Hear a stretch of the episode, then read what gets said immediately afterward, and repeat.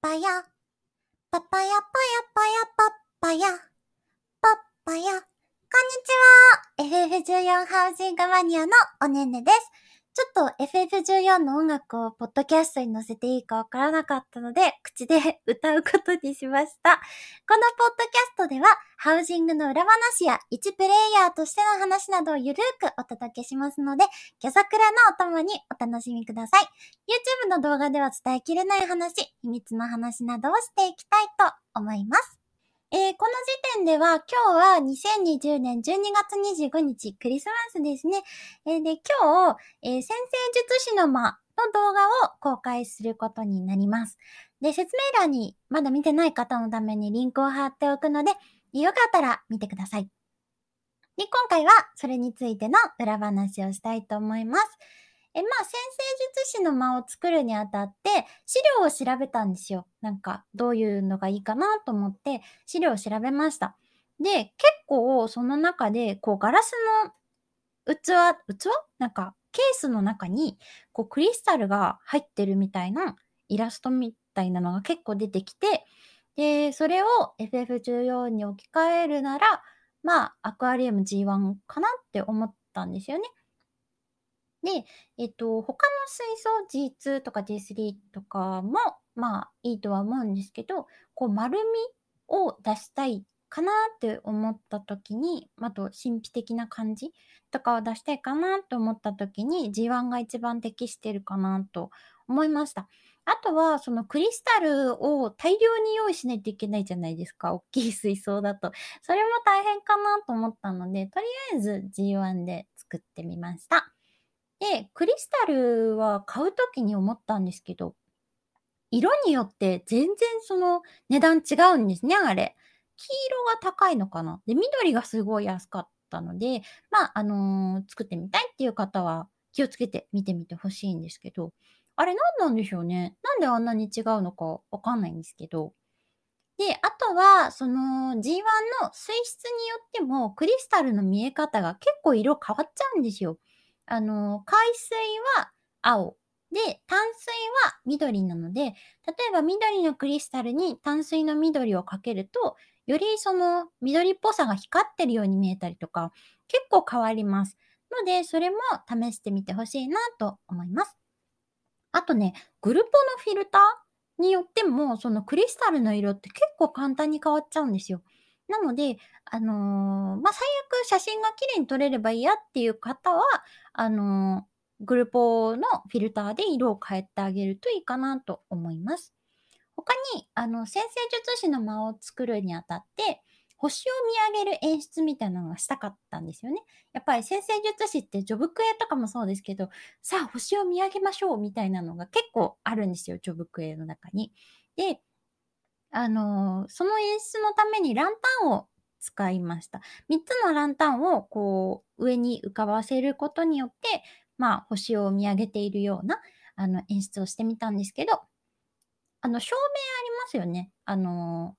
なんだっけ名前。あの星が浮いてるように見えるやつですね。で、あれ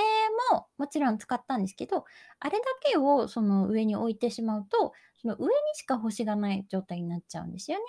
で、あの、私としては、下からこう、ぶわーっと星が上がっているというか、神秘的な雰囲気にしたくて、で、なんだろう、この、あのー、ラプンツェルの、まあ、見たことある人しかわかんないですけど、ラプンツェルのランタンみたいな感じで、こう下からブワーって上がっているようにした方が綺麗かなと思って、あの、なんていうの円、円錐？円錐？逆、なんだ上下逆の円錐みたいな。形に したくて、あの、そういう感じにしていました。あとは、あの部屋に関しては、紫をテーマにしたんですよね。で、あの、先生術師って AF もちょっと紫っぽいんですよ。まあ、青寄りの紫なんですけど、そういう印象を、まあ、最初に先生術師が実装された時にそう思ったんですけど、で、あの、なので、その占い師の館とかも紫多くないですか？わかんないけど、占い師の館の看板って紫多くないですか？なんかやっぱり神秘的な色なのかなって思うんですよ。なので、あの、紫は使いたいなって早い段階から思ってましたね。で、あの部屋の紫は赤寄りなので、青寄りの紫ではないんですけど、まあそういう色を使いたいなと思ってました。あとは、えっ、と、まあ、いろんな神秘的な色があると思うんですけど、青は、こう、透き通った神秘というか、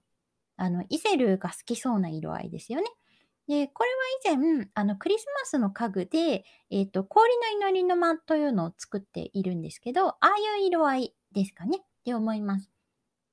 で、白もすごく神秘的な色だと思うんですけど、まあ、神々しい神秘というか、なんかこう、天国のようなイメージかなとか、光のイメージとかっていう感じかなと思うので、その今回の先生術師的なミステリアスな神秘みたいなのはやはり紫なのかなって思って作りました。あとは、すごい細かい話なんですけど、イシュガルディアンインナーウォールを、あの、1枚だけ使ってるんですよ。あの、パーティションに。で、なんであれを使おうと思ったかって話なんですけど、あの、デザイン的に、こう、なんて言うんだろう、点と点がつながっているようなデザインなんですよ。なんかグレー、グレーグレーの地に金色かなんかの線がこうつながってる感じの模様なんですよね。で、それがすごく、あの、星座っぽいんですよ。なんか、いや、私が勝手に そう思っただけなんですけど、星座っぽい感じなんですね。それが、あの、すごく連想できて、先生術師に合うかなって思ったのもあるし、まあ、色もすごく相性が良かったっていうのもあって、まあ、あと単純に金を使っている家具って割と限られているので、あの、今回の星をイメージした部屋には金色すごく合うと思ったので、まあ、それもあって、あの、イシュガルディアンインナーウォールを使いました。まあ、あと、イシュガルドに、その先生術の、あの、ギルドありますよね。なので、まあ、やはり相性がいいのかなと思いました。まあ、今回はあの、1回目なんでね、あの、上手にお話できたかわかんないんですけど、まあ、こんな感じで動画では語りきれなかった話をしていきたいと思います。というわけで今回は聞いてくださってありがとうございました。パッパッパヤッ